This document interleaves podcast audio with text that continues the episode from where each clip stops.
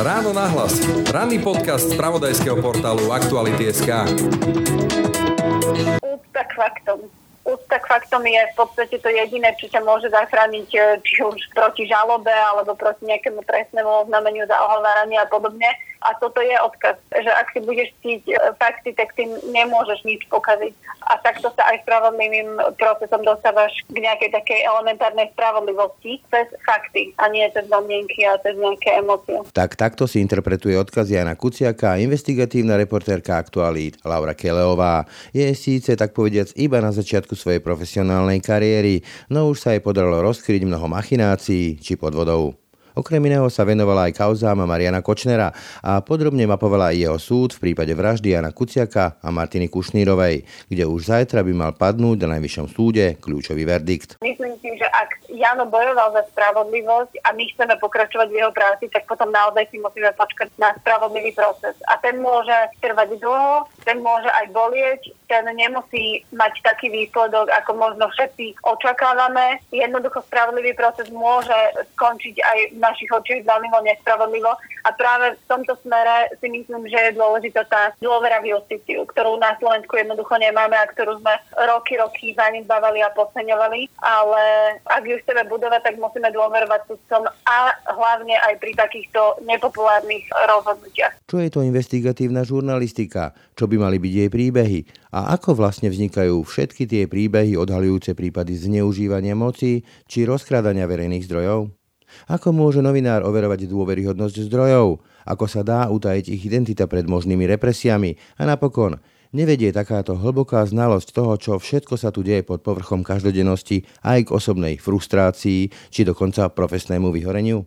Témy a otázky pre investigatívnu reportérku Aktualít Lauru Keleovú. Počúvate Ráno na hlas. Pekný deň vám želá Braň Robšinský. Ráno nahlas. Ranný podcast z pravodajského portálu Aktuality.sk.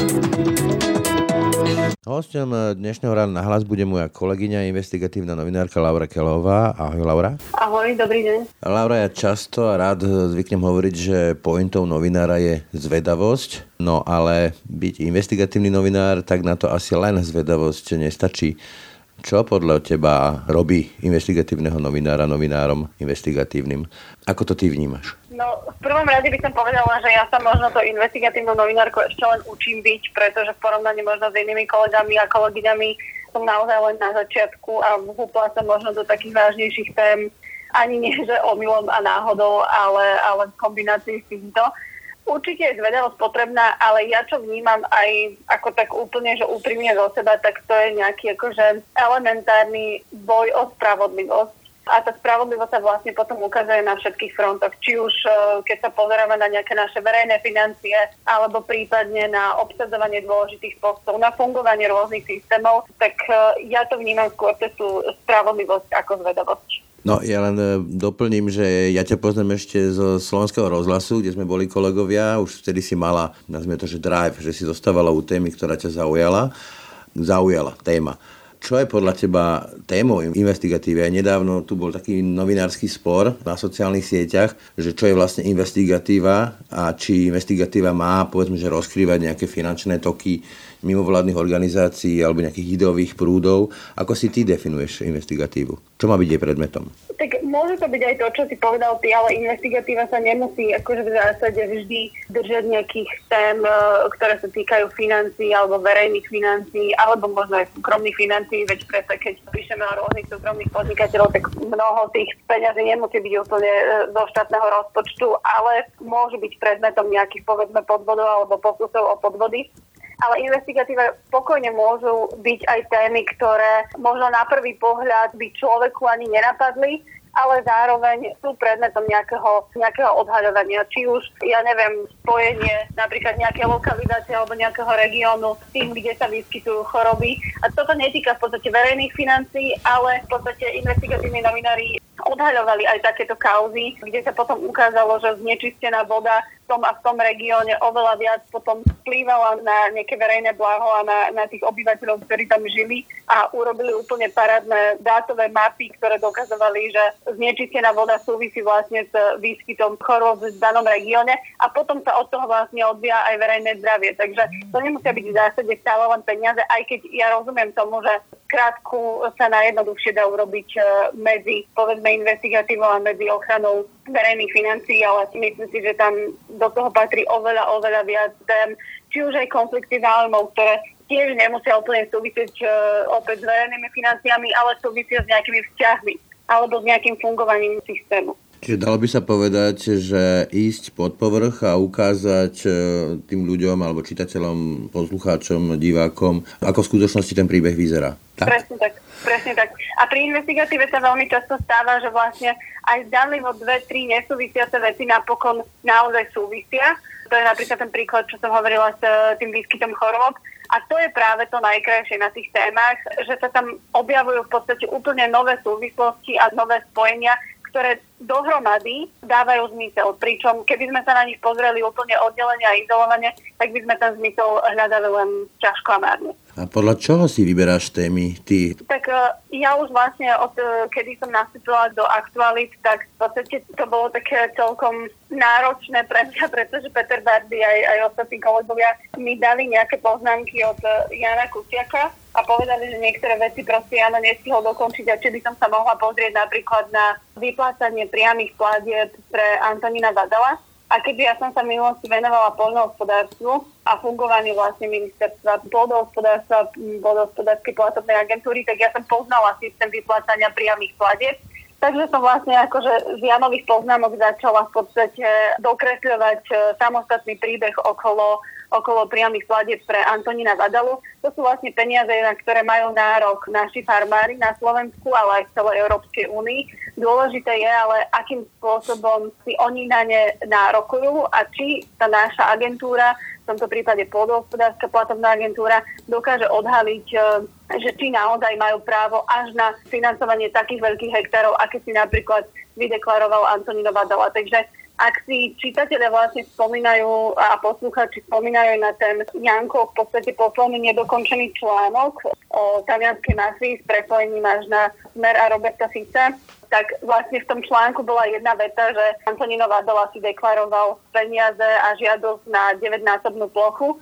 Tak z tej jednej vety ja som potom vlastne urobila prvý veľký článok o tom, ako, ako na východnom Slovensku Antonino Vadala v podstate podvádzal aj s týmito dotáciami na pôdu a potom na základe vlastne toho bol aj Antonino Badal na Slovensku obžalovaný v krátkej dobe pomerne. Spomínala si slovo príbeh. Nakoľko podľa teba je kľúčové v tom, eh, čo robíš, vypovedať ten príbeh, aby to tí ľudia pochopili, alebo nakoľko je dôležité mať eh, tie fakty, lebo častokrát tie články bývajú, alebo teda investigatíva končí na začiatku rôznymi takými pavúkmi, ako sa tomu hovorí, to znamená takými grafmi, ktoré sa niekedy aj novinárom ťažko čítajú. Čiže nakoľko je podľa teba dôležité vedieť to preložiť do príbehu tak, aby to pochopili ľudia? Je to extrémne dôležité. Myslím si, že je to, je to rovnako dôležité ako samotné zistenia v tom samotnom texte, pretože my ten text chceme ponúkať vlastne čitateľom a ľuďom a poslucháčom a divákom a podobne.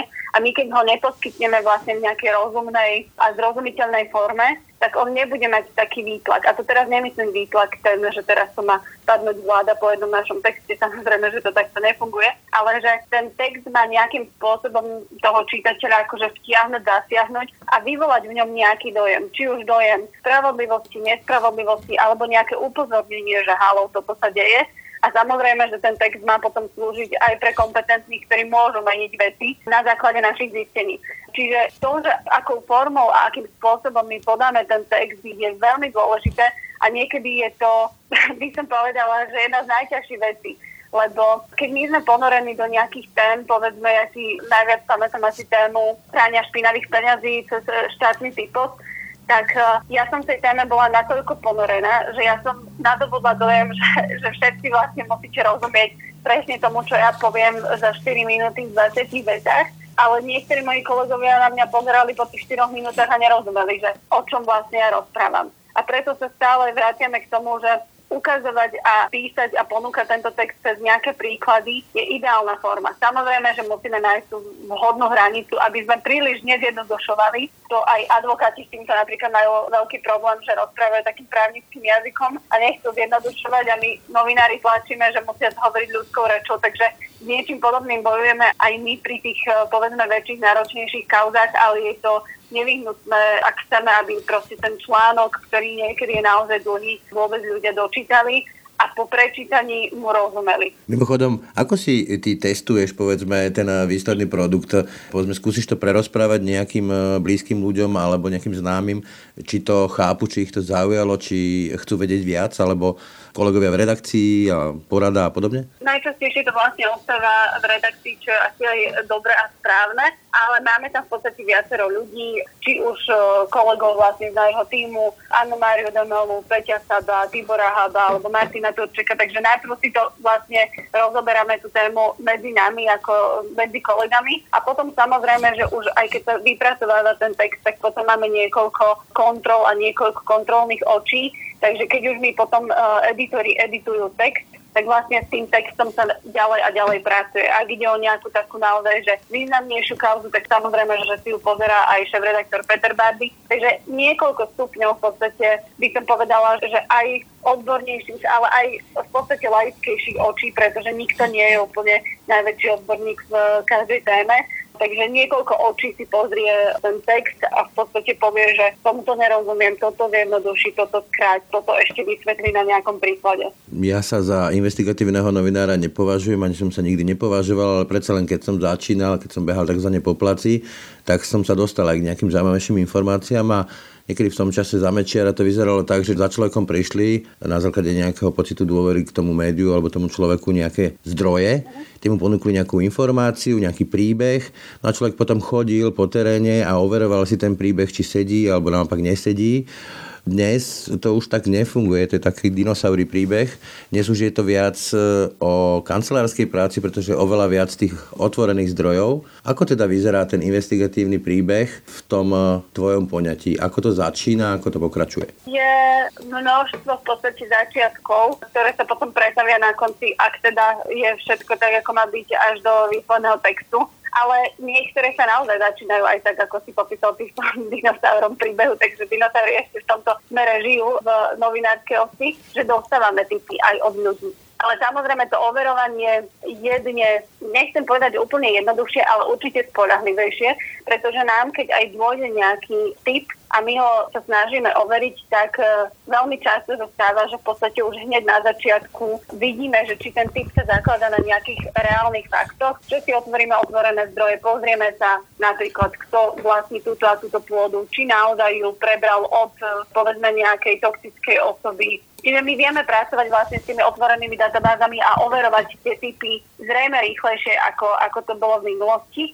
ale zase nerobme si úplne ilúzie, že teraz je to vlastne dokonale transparentná kryštálová gula, kde my všetko vlastne vieme v tých štátnych databázach prečítať. Nie je to tak a veľmi často vlastne nám tie štátne inštitúcie komplikujú prácu v tom, že nám nechcú poskytovať informácie, na ktoré zo zákona pritom máme nárok a potom sa vlastne s nimi naťahujeme niekoľko týždňov, niekoľko mesiacov, takže ak si človek vlastne predstavuje, že dostane tip a potom ho hneď overí v štátnych databázach, všetko tam nájde a na druhý deň je článok, proste to tak nie je. Takže väčšinou to práve preto trvá dlho, pretože to overovanie samotné je komplikované a mnoho z tých inštitúcií vôbec nespolupracuje, respektíve ani nie je ochotný robiť to, čo zo zákona musí a má. Na druhej strane sú aj kauzy alebo povedzme články a texty, ktoré vznikajú v podstate úplnou náhodou. Ako skvelý príklad je vlastne práca Martina Turčeka, ktorý si prezeral kataster a zrazu tam narazil, tuším, že to bolo v Chorvátsku alebo, alebo neviem, či na Slovensku, ale skrátka narazil na to, že šéf vojenských tajných eh, Jan Zaltiar vlastní naozaj veľké majetky a to bola úplná náhoda, že on si preklikával vlastný kataster a zistil majiteľa a začal proste potom pátrať. Takže sú rôzne typy, rôzne vlastne informácie, ktoré nájdeme možno náhodou, možno cieľene. Veľakrát som aj cieľene čakala na nejakú povedzme zverejnenie zmluvy alebo na nejakú faktúru, pretože som už dopredu tušila, že to môže byť problémové a napokon sa to potvrdilo. Takže asi kombinácia týchto všetkých vecí, ale vravím, že najzložitejšie je vždy to samotné overovanie. Veľa ľudí, naposledy môj syn, mal aj takú predstavu, že novinár je neuveriteľne akčné povolanie, že je to vlastne dynamické a dosť ich prekvapí odpoveď moja, že veľakrát je to o čakaní že proste čakáš na niečo, na niekoho, na nejakú informáciu. Ako je to u teba? Nakoľko to funguje, že sedíš v kancelárii, overuješ si nejaké zdroje, nakoľko je to v teréne, nakoľko je to o kávach s nejakými zdrojmi alebo s ľuďmi, ktorí potvrdzujú tie zdroje? Opäť by som povedala, že kombinácia, ale zase, e, nie je to o tom, že ja teraz čakám uh, pred vypnutým počítačom a proste čakám. Takže väčšinou je to tak, že máme rozbehnutých viacero textov, viacero tém a v podstate, kým na jednu čakáš, tak môžeš pracovať na druhej, tretej, štvrtej, piatej a takto si to postupne doplňaš. S týmto som inak ja mala najväčší problém, že nebola som úplne zvyknutá robiť na veľa veciach naraz, pretože kým v rozhlase som fungovala tak, že som ráno prišla do práce, niečo vyprodukovala, maximálne na druhý deň niečo vyrobila, tak tuto je to vlastne dlhodobejšia záležitosť a ono to naozaj niekedy môže byť tak, že to človeka začne až ťažiť. Že ty vlastne čakáš na niečo, robíš na niečom ďalšom, medzi tým ti niečo padne, iná téma ti padne pretože sa nedá stále všetko overiť a množstvo tých, eh, povedzme, buď typov alebo množstvo tých začínajúcich potenciálne dobre vyzerajúcich kauz napokon sa nedokáže alebo nepreukáže až tak zreteľne, aby z toho mohol byť eh, text, ktorý by sme ustali. Takže nie je to o tom, že by sme iba čakali, je to aj o práci v teréne, ale ale najmä je to o tom, že ty vlastne robíš na viacerých veciach naraz a potom si ich postupne dokončuješ už ako vlastne prichádzajú. A k tomu by som ešte doplnila, že tým, že ja sa teraz v poslednej dobe venujem hlavne tým takým notoricky známym kauzám, či už e, očiste, mýtnik a božie mlyny a podobne, teda trestným kauzám, tak tam niekedy prichádzajú na základe infožiadosti uznesenia o väzbe a to sú v podstate studnice informácií, by som povedala. To sú práve tie dokumenty, aby si to posluchači vedeli predstaviť. To sú dokumenty do súdu a tam je vysvetlenie sudcu, prečo vlastne berie daného človeka do väzby alebo naopak prečo ho prepúšťa. A hoci je anonymizované to uznesenie, tak obsahuje veľmi veľa informácií o samotnom prípade. A problém je práve ten, že to uznesenie býva anonymizované, takže vtedy sa naozaj človek musí veľmi, veľmi sústrediť, aby tých 40 eh, alebo 30 alebo 50 strán vedel čo najrýchlejšie vlastne rozšifrovať a napísať z toho nejaký zmysluplný text.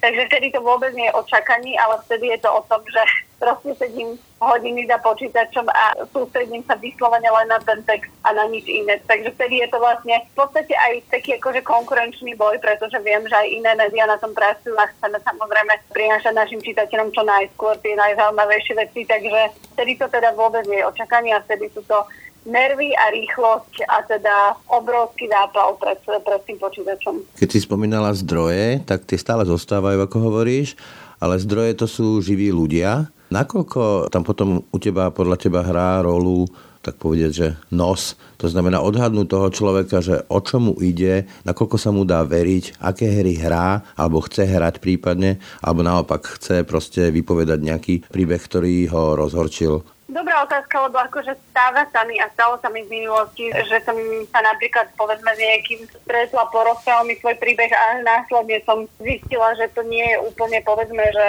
človek s čistým úmyslom, ale že má tie úmysly takto, každý, kto vlastne chce a ide na povrch a ide za novinárom s nejakou kauzou, to robí pre nejaký, by som povedala, účel. Či už z čistého úprimného srdca, ako povedzme nejaký whistleblower, alebo potom z nejakého povedzme podnikateľského alebo politického. mocenského. Alebo politického, áno. Ja v zásade nepamätám si, že by som sa stretla s nejakým politikom, ktorý by mi teraz akože dal kauzu a ja ju napíšem. Fakt tak si to vôbec že nepamätám. A v zásade máme aj takú, ako že by som povedala, že štábnu kultúru v našej redakcii, že radšej si veci nájdeme sami a témy vymyslíme sami a nechceme od politikov v žiadnom prípade brať nejaké typy na kauzy, pretože to vždy môže byť vlastne ten účel a tá motivácia aj trochu iná ako ako len boj o spravodlivosť. Ale čo sa týka tých samotných zdrojov, tak uh, asi je rozdiel, keby som vedela, že ma volá na stretnutie nejaký fiskár alebo nejaký, povedzme, vojenský tajný, tak asi rozumiem tomu, že toto nebude úplne štandardné stretnutie, pretože ani oni by sa asi zrejme nemali stretávať a vynášať informácie zo svojich inštitúcií. Takže práve takéto, ako že by som povedala, elementárne skúsenosti, o akého človeka ide, o akú inštitúciu ide, či je to nejaký politický nominant, či je to nejaký príslušník nejakej tajnej služby, či je to príslušník nejakého policajného zboru a podobne alebo či je to vyslovene nejaký zamestnanec, či už nejakej súkromnej alebo štátnej firmy, ktorý by rád niečo porozprával, alebo nejaký podnikateľ, ktorý čeli nejakým problémom alebo šikane, či už od iných podnikateľov alebo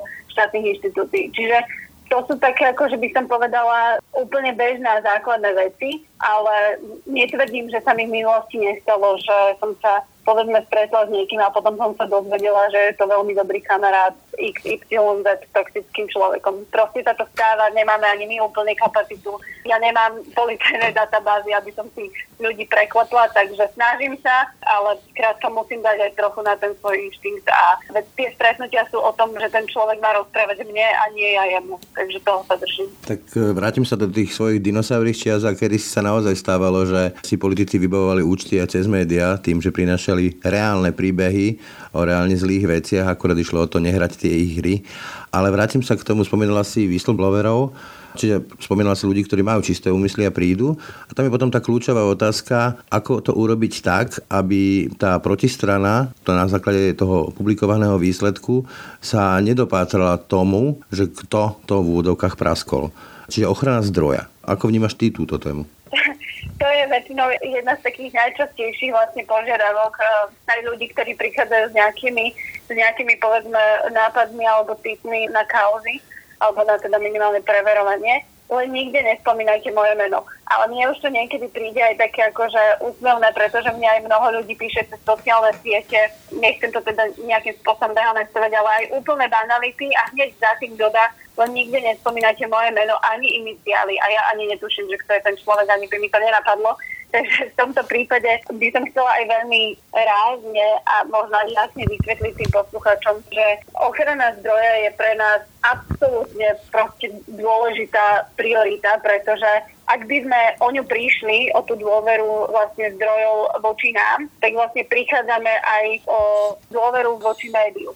Takže toto je pre mňa úplne kľúčové a dôležité. Niektorým ľuďom napríklad nezáleží na tom, že či to bude tej inštitúcii jasné, odkiaľ trvanie, však ako v poriadku, ale väčšina teda je taká práve, že nespomínať a práve potom prichádza vlastne také taký druhý stupeň, že keď aj overujeme tie veci a vyzerá to teda tak, že sme to schopní napísať text, veci sedia, fakty sedia, tak uh, potom v podstate je len tak akože jednoduché, možno aj taký sedliacký rozum, napísať ten text tak, aby nebolo jasné, že to prichádza od nejakého človeka tej inštitúcie, ale práve na to sú ideálne tie otvorené zdroje, že poukazujeme na to, že v otvorených zdrojoch sme si overili tieto a tieto a tieto informácie a sedia.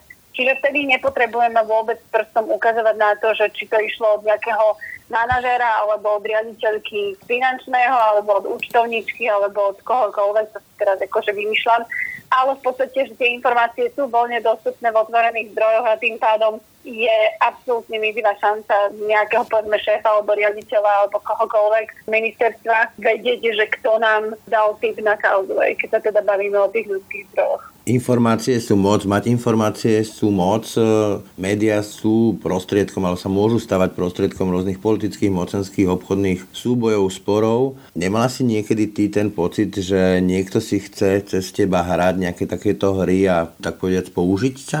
A ako to vieš odfiltrovať? Že toto je nejaká len snaha o to vyvinúť na nejakú protistranu tlak, alebo naopak škandalizovať ho, alebo prihrať si nejakú svoju polievočku a podobne? Ale určite sa to v minulosti stalo. Možno na mnohé prípady som ani neprišla. Ale dôležité je to, čo ja robím potom následne ďalej. Lebo to, že ja príjmem nejakú možno informáciu alebo nejaké povedme popis nejakej udalosti a podobne, to vôbec ešte neznamená, že ma niekto používa. Akože jeho snaha a motivácia môže byť rôzna, ale podstatné je to, čo sa deje v následnom kroku. Či my to vieme vlastne nejakým spôsobom detekovať, ale hlavne, že či tie informácie, ktoré ten človek dáva, dávajú dohromady zmysel, sú podložiteľné a podložené nejakými faktami, takže či sa zakladajú na pravde. Čiže to je vlastne najdôležitejšie a kľúčové v tomto celom aj keď teda uznávam, že musím si dávať pozor aj na to, že kto mi tú informáciu dáva, či je to vyšné, nevyšné a podobne. Ale určite sa mi minulosti stalo, že, že niekto išiel s týmto úmyslom. Ja len vravím, že nie všetky, aby som povedala, že skôr skôr menšina typov od rôznych ľudí sa napokon premieňa do textov. Vravím to aj preto, že skôr sa chceme sústrediť na veci, ktoré si vieme nájsť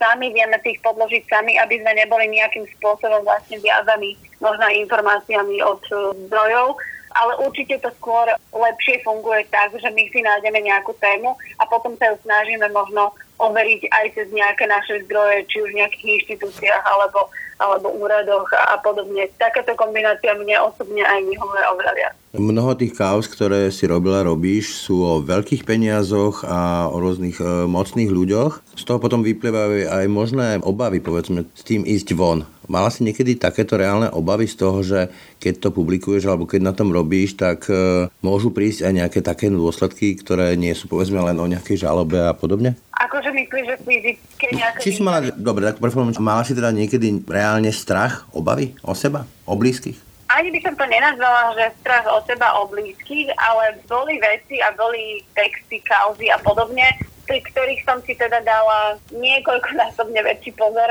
ako veci napíšem, ako tie slova skladám do vied, aby všetko 100%, nie 100, 300% sedelo, pretože som vedela, že potom ma zbytočne môžu popoťahovať za nejaké nepresnosti alebo za nejaké zjednodušenia.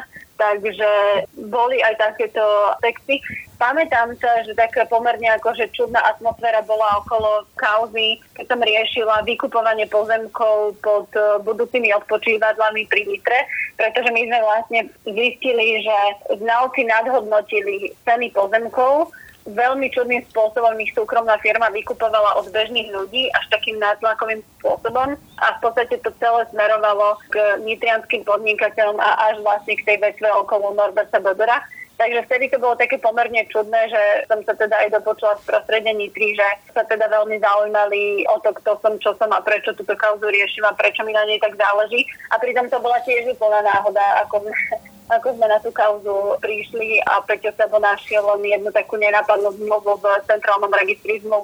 Vtedy si pamätám, že to bolo také pomerne akože čudná atmosféra okolo, ale to len na základe toho, že poznám aj viacero ľudí z Nitria, z takého podnikateľského prostredia a tam sa o tom evidentne rozprávalo viac, ako bolo treba ale že by som mala nejaký akože strach o život alebo podobne to nie. Ešte kedy si v rádiu Tví sme spolu s kolegami riešili privatizáciu nafty Beli alebo treba zmarené referendum a to bolo opakovanie a opakovanie a opakovanie sme prinašali nejaké fakty povedzme o tej privatizácii nafty Beli a vôbec nič sa nedialo po kompetentných to stekalo ako po sklenenej soche, nemenila sa nejako realita. Potom to bolo aj za bývalej vlády, za Roberta Fica, teda poslednej vlády Roberta Fica a Petra Pellegriniho. Tiež e, máš k dispozícii veľmi veľa informácií, veľmi veľa negatívnych informácií a zrazu je tu akýsi pocit, že nič sa nedieje. Nefrustrovalo ťa to a keď áno, kde si potom brala tú energiu na to písať o tom opäť a opäť? Víš čo, frustruje ťa to svojím spôsobom, ale nie až natoľko, aby si teraz akože hodil pomyselné pero do kuta, alebo teda notebookom o zem a vykašľal sa na túto prácu, pretože potom sa pozerám na to, že mnohé z tých uh, iných vecí, o ktorých sme písali, naozaj mali obrovský výsledok, či už v trestnoprávnom konaní, alebo teda minimálne v nejakých zmenách systému, alebo zmenách obsadenia ľudí v úradoch a podobne. Takže akože netreba očakávať od každého textu, že tu teraz spôsobí nejaké zemetrasenie a že sa teda všetci si vstúpia do svedomia a začnú sa správať čestne, morálne a podľa zákona. Ale v podstate akože tu teraz nejde o to, aby my sme napísali text a sa nutne niečo stalo. My upozorňujeme na problém a to, ako ten problém vyriešia kompetentní a zodpovední, je ich zodpovednosť a ich kompetentnosť. A keď tak neurobia, tak uh, to svedčí vlastne o ich nejakej snahe alebo o ich nejakej možno základnej slušnosti a morálnosti. Ak tak nerobia, tak to vidia ich voliči alebo voliči tých strán, ktoré nominovali tých ľudí do úradov. Čiže ono je to vlastne ruka v ruke s tým, že nemusíme očakávať vlastne od každého textu, aby, aby niečo zmenil, aj keď však bolo by to ideálne, ale myslím si, že asi ľudia tie texty čítajú a vidia, že sa nič nedeje, tak to je tiež dostatočný odkaz pre verejnosť eh, od tých samotných dôležitých a kompetentných ľudí. Mimochodom, kedy si ty spokojná so svojou prácou, s tým svojim článkom, kedy si povieš, že tak toto bola dobrá práca? Tak v prvom rade, keď ja som s ním spokojná, že sa mi zdá, že je jednak zrozumiteľný, jednak naozaj akože dobre podložený možno aj keď sa tak akože v rámci redakcie navzájom pozbudíme, že toto bola dobrá práca, ale vždy takým základným meradlom je aj to, že či ostatné médiá si vlastne všímajú tie naše zistenia, či ich ďalej posúvajú, či sa na nás odvolávajú a potom samozrejme, že či kompetentné osoby konajú alebo sa nejakým spôsobom k tomu vyjadrujú a idú meniť to, na čo sme poukázali. A keby si si mala vybrať, čo považuješ za to, na čo si hrdá? v rámci svojej práce? Že ešte stále vládzem robiť. Takto, že najviac, akože možno aj tým, že najviac som sa na, na tom prípade narobila a namakala, tak to bol ten prípad prania špinavých peňazí cez uh, typos, pretože tam potom to vyústilo až do v podstate razie v typosu, zatkli dvoch manažerov typosu, kde sú obvinení Takže ten prípad akože reálne má nejakú dohru, ale nemám akože také, že vyslovene texty, že na ktoré, že, že by som bola hrdá. Skôr vyslovene som, akože keď to tak otočiť eh, voči seba, aj keď teda ja som veľmi kritická k sebe samej, tak uh, v podstate najviac ma teší to, že ešte stále mám chuť aj napriek tomu, že som mala aj svoje krízy, aj v tejto práci v hodou okolností začiatkom tohto roka, takže že sa tak stále proste otrasiem a idem ďalej, tak to ma na tom asi tak najviac baví a to si tak na sebe ako novinárka najviac cením, že sa jednoducho nevzdávam. Aj keď je to práca pekná, ale ťažká, zasahuje obrovským spôsobom do súkromia, do času. Naozaj tí blízky musia mať pochopenie pre tú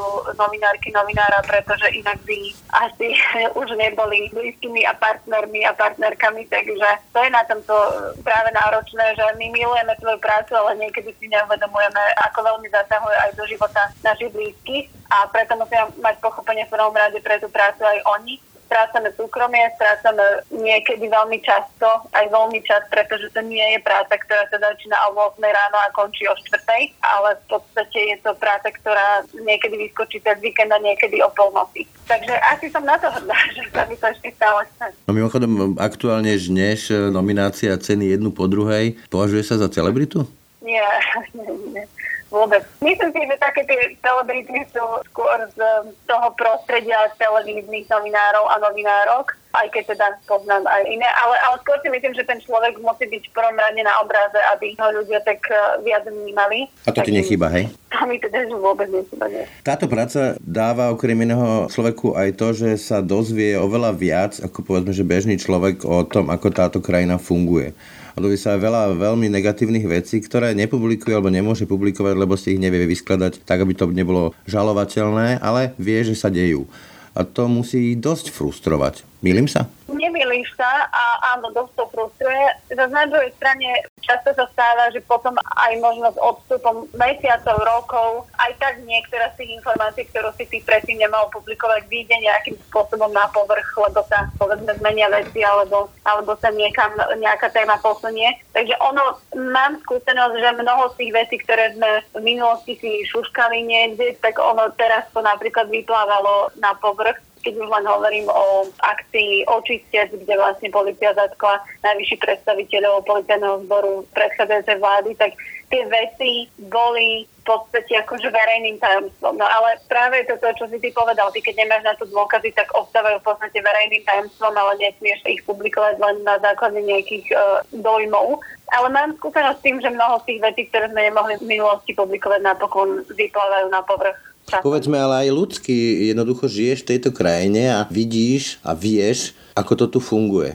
proste bez známosti, bez peňazí a tak ďalej. Mnohé veci samozrejme tu jednoducho nefungujú. A ešte možno aj oveľa horšie veci. A ty v tom no musíš a žiť. potom sme ešte a potom sme ešte každé volebné obdobie vlastne aj občiansky povinní zvoliť si nejakú stranu. A to napriek tomu, že vieš mnoho vecí, ktoré si nemohol a nemohla dovtedy publikovať a možno aj z prostredia práve politického.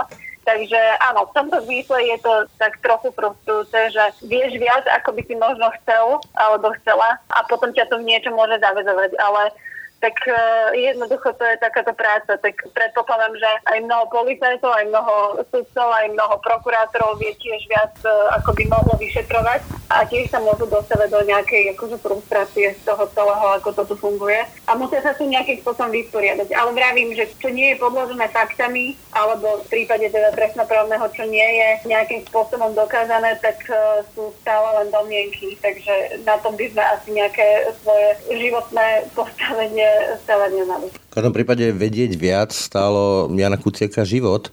Takto z odstupu, ako to ty vnímaš, že to došlo až takto ďaleko? Ja som mimochodom nepatrila medzi ľudí, ktorí na začiatku povedali, že veď toto sa asi ani nepodarí vyšetriť, lebo som videla ten drive okolo, okolo možno aj toho vyšetrovacieho týmu, že naozaj sa snažia a že si dávajú záležať vlastne na vyšetrení aj napriek tomu všetkému, že kto sa všetko dostal do toho vyšetrovacieho týmu to všetko ešte v tom čase viedol policiu, že tí ľudia sú dnes vo väzbe a podobne. Ale s odstupom času, no na slovenské pomery môžeme byť radi, že sa to dostalo až na súd. Uvidíme, ako to dopadne, ale patrím medzi ľudí, ktorí sa nehnevajú na špecializovaný trestný súd a netvrdia, že bol zmanipulovaný nejaký akože výsledok a rozhodnutie. Aj keď môže to ľudský mrzieť, že ešte stále nemáme právo platne odsudených e, objednávateľov vraždy, ale myslím si, že ak Jano bojoval za spravodlivosť a my chceme pokračovať v jeho práci, tak potom naozaj si musíme počkať na spravodlivý proces. A ten môže trvať dlho, ten môže aj bolieť, ten nemusí mať taký výsledok, ako možno všetci očakávame alebo si prajeme. Jednoducho spravodlivý proces môže skončiť aj v našich očiach veľmi nespravodlivo a práve v tomto smere si myslím, že je dôležitá tá dôvera v justíciu, ktorú na Slovensku jednoducho nemáme a ktorú sme roky, roky zanedbávali a podceňovali, ale ak ju chceme budovať, tak musíme dôverovať sudcom a hlavne aj pri takýchto nepopulárnych rozhodnutiach. Ja netvrdím, že sa mi páči rozhodnutie špecializovaného trestného súdu, ale je to ich právny názor. Očakávala by som, že možno bude lepšie zdôvodnený alebo že bude ľuďom lepšie vysvetlený. Možno sa dočkáme niečoho, niečoho zrozumiteľnejšieho od Najvyššieho súdu uvidíme, ako to dopadne, ale, ale asi by som si prijala, aby sme proste viac verili sudcom a zákonom. No. Pracuješ v redakcii, ktorá nesie odkaz Jana Kuciaka. Ako ho vnímaš ty? Ako si ho definuješ ty? Úcta k faktom od začiatku, odkedy som od prvého dňa, keď som vlastne prišla, tak uh, Peter Bardy v podstate stále, stále, stále všetkým pripomínal, že jednoducho na faktoch nás nikto nedostane, to nie sú domienky, to nie sú emócie, to nie sú žiadne chodbové reči a šuškandy. Takže úcta k faktom je v podstate to jediné, čo ťa môže zachrániť e, či už proti žalobe alebo proti nejakému trestnému oznámeniu za ohováranie a podobne. A toto je odkaz, že ak si budeš cítiť e, fakty, tak ty nemôžeš v podstate akože nič pokaziť, nič pokaziť e, technicky. A takto sa aj spravodlivým procesom dostávaš k nejakej takej elementárnej spravodlivosti cez fakty a nie cez domienky a cez nejaké emócie. Hovorila si, že prišli aj nejaké novinárske krízy, že človek má chuť to jednoducho zabaliť. E, hovorila si, že aj teraz začiatkom roka. Napriek tomu pokračuješ. Prečo? Čo ťa na tom ešte baví?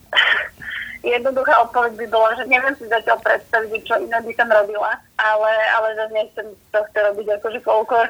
Natoľko mi táto práca prirastla k srdcu, že naozaj si ani nie, že neviem predstaviť, čo by som iné robila, ale nechcem predstaviť čo by som iné robila. Takže to asi v prvom rade a v druhom rade ja si myslím, že tie krízy akože v práci na mnoho novinárov. Ja aj preto o tom otvorene hovorím, pretože keď som o tom raz povedala pri nejakej debate s novinármi, tak akože všetci tak stichli, že mm, mm, veď aj my, veď aj my.